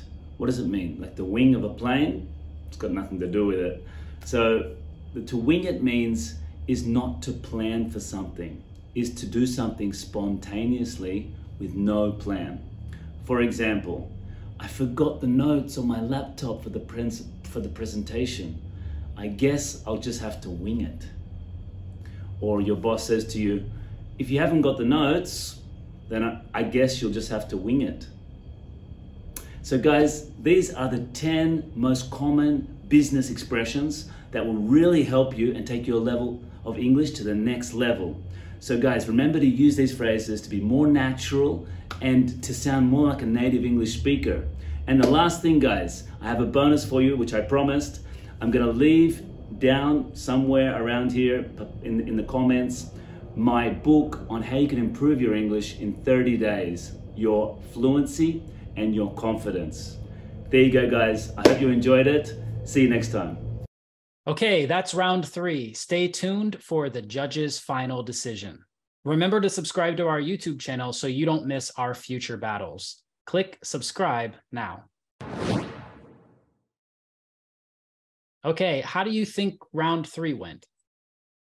It was great, actually. It was amazing. Uh, I liked it very much. I was surprised in uh, both ways, negative and positive. So, yeah, actually, I thought that there is going to be more editing into this uh, in these videos i wanted to uh, to make it i want I, I thought that they would make it more dynamic but still it was interesting to uh, listen to it and to watch it and i guess that uh, mm, we can start with uh, one of the videos uh, let's start with anna first of all i think that this particular grammar topic is um, mm, important and is directed to beginners right? Because this is a pronunciation of the articles.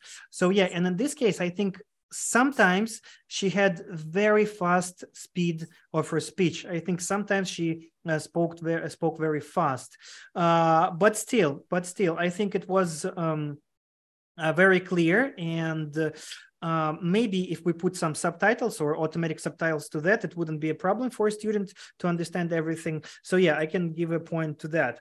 Uh, also, I like uh, the exercises that she provided. So it was the tongue twisters. She was, she gave a lot of examples. She gave some um, some examples which were funny and uh, it makes video more engaging. Basically, I think it was very informative. This was the positive parts of that. However, I didn't like uh, some of the um, things that I think also are crucial in uh, creating a video uh, because as a content maker, I think we should, you know, we should uh, take care of these things. We, we have to look into that.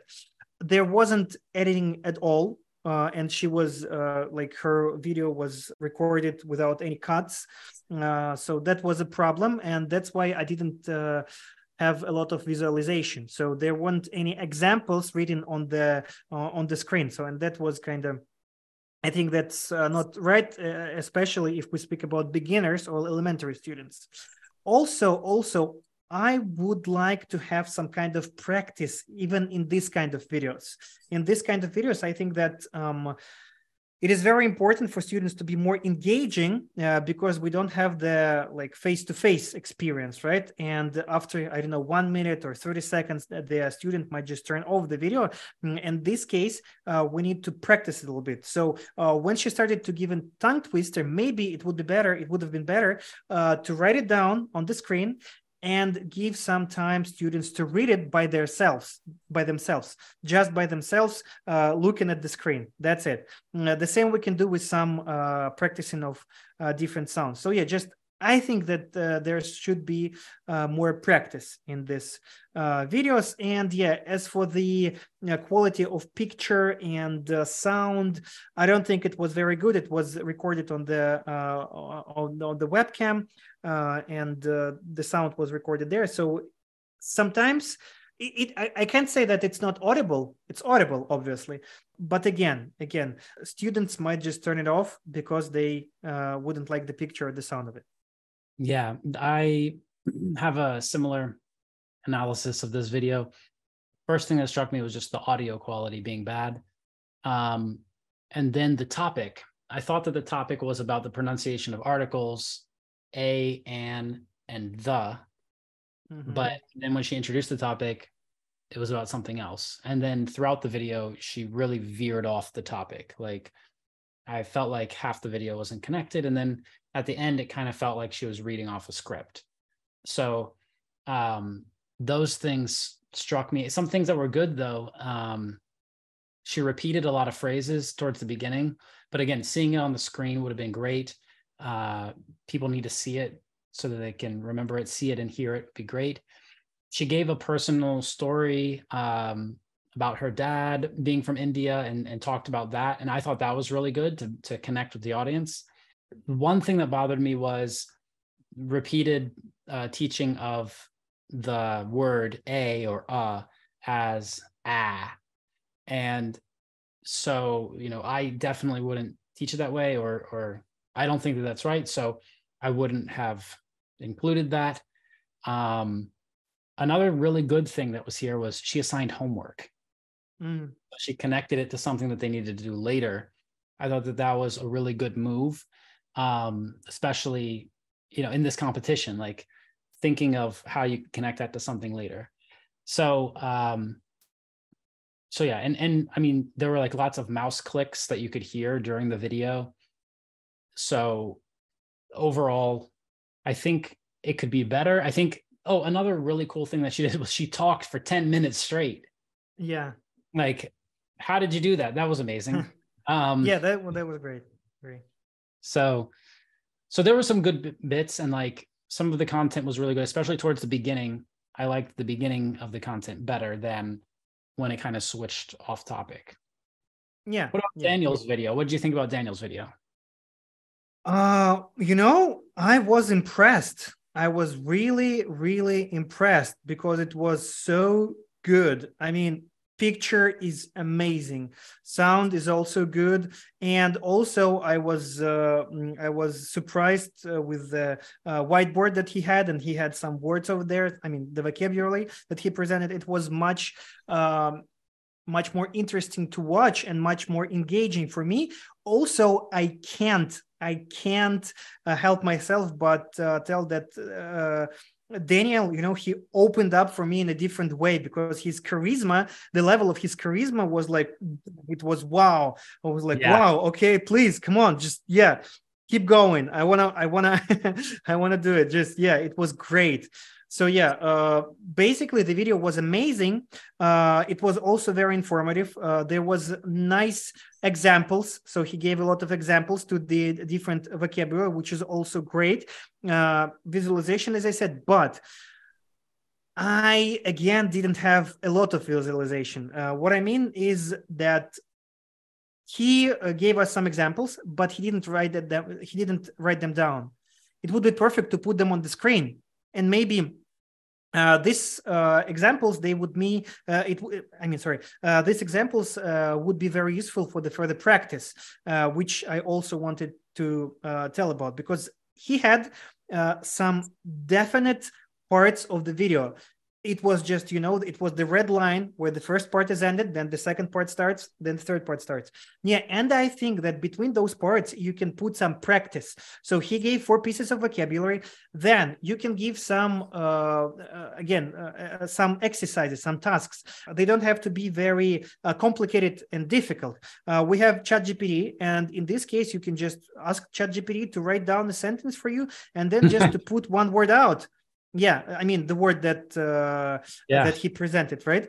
Yeah and he can put four of these videos and make some kind of a matching uh just for students. Again just for students to be more engaging not just the uh, passive watching the video but also participating. It would be nice. And after each part it would be nice to make something like that. It's not necessarily have to be the uh, it doesn't have to be the this the example i mean sorry the exercise that i uh, mentioned. There are plenty of simple exercises that you can find in all uh, vocabulary books.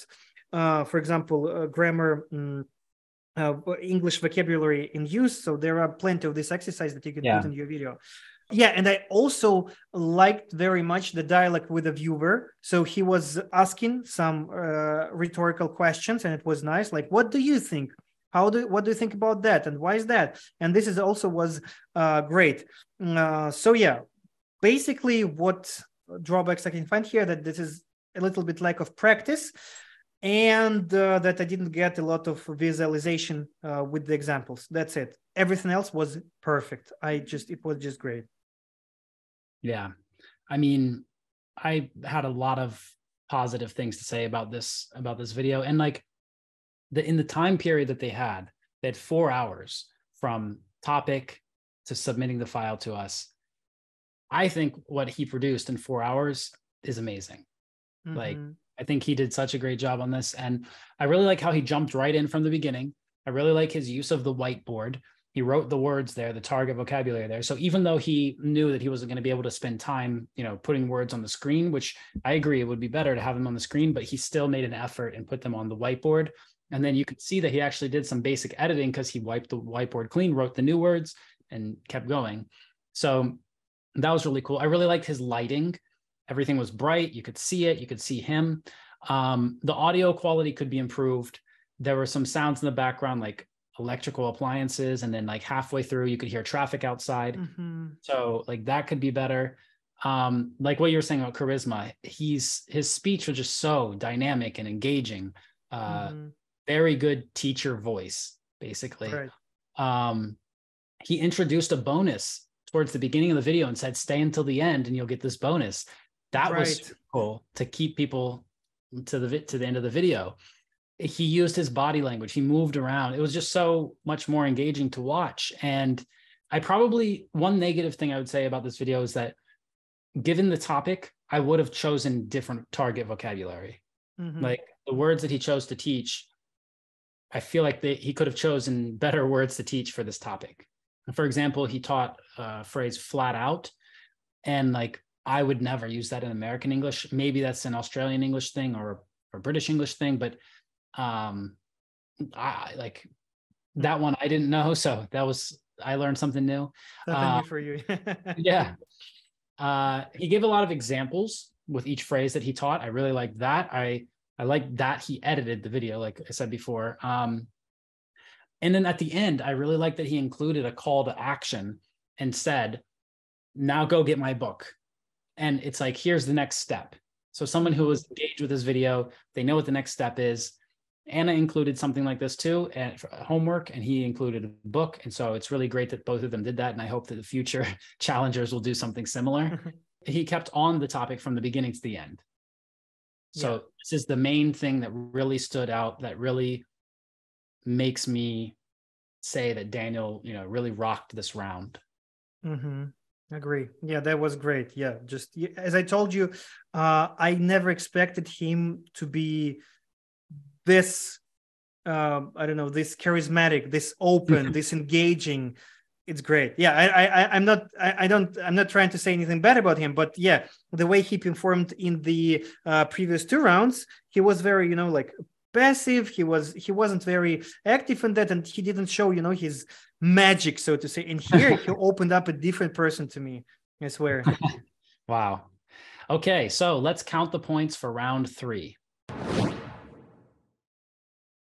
So I've decided to give Daniel four points here.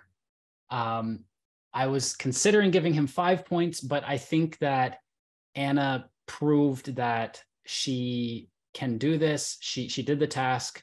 She produced this video that uh, was useful and was educational. I just think that Daniel did it on a different level. So I'm going to give Daniel four points and Anna one point. Yeah, actually, I agree here. I will give uh, Daniel four points because it was just, it was perfect. You know, there is a meme on TikTok. I gotta tell you, it was perfect. Perfect. Everything, down to the last minute details.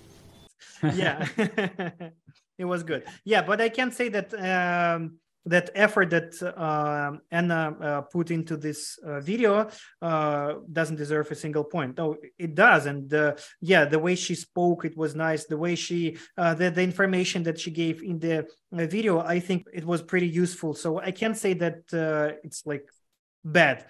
If someone recorded a similar video like she did right i think the the, the points would be uh, pretty much the same but here this video was just out of league. I mean, Daniel's video was out of league, and yeah, just I, I, would like I would I would like to give him five, but I can't do that because uh, because Anna's video was also uh, fine in terms of information. I think.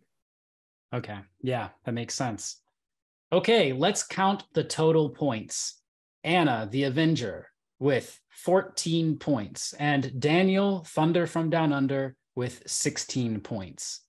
Daniel Thunder from Down Under is our champion. Well done, Daniel. Well done. The battle was really intense. They they were one to one, one to one. It was they were very close. But the last round, that was the deal breaker, I guess. Yeah. Daniel is our champion. Well done to Daniel Thunder from Down Under. And Anna the Avenger, great performance.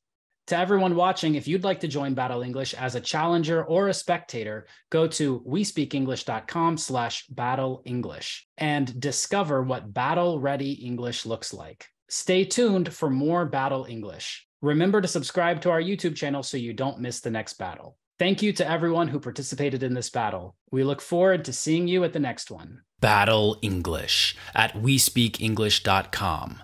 Do you agree with the judge's decision? Write a comment under this video and tell us your opinion. Learn more about Battle English at wespeakenglish.com.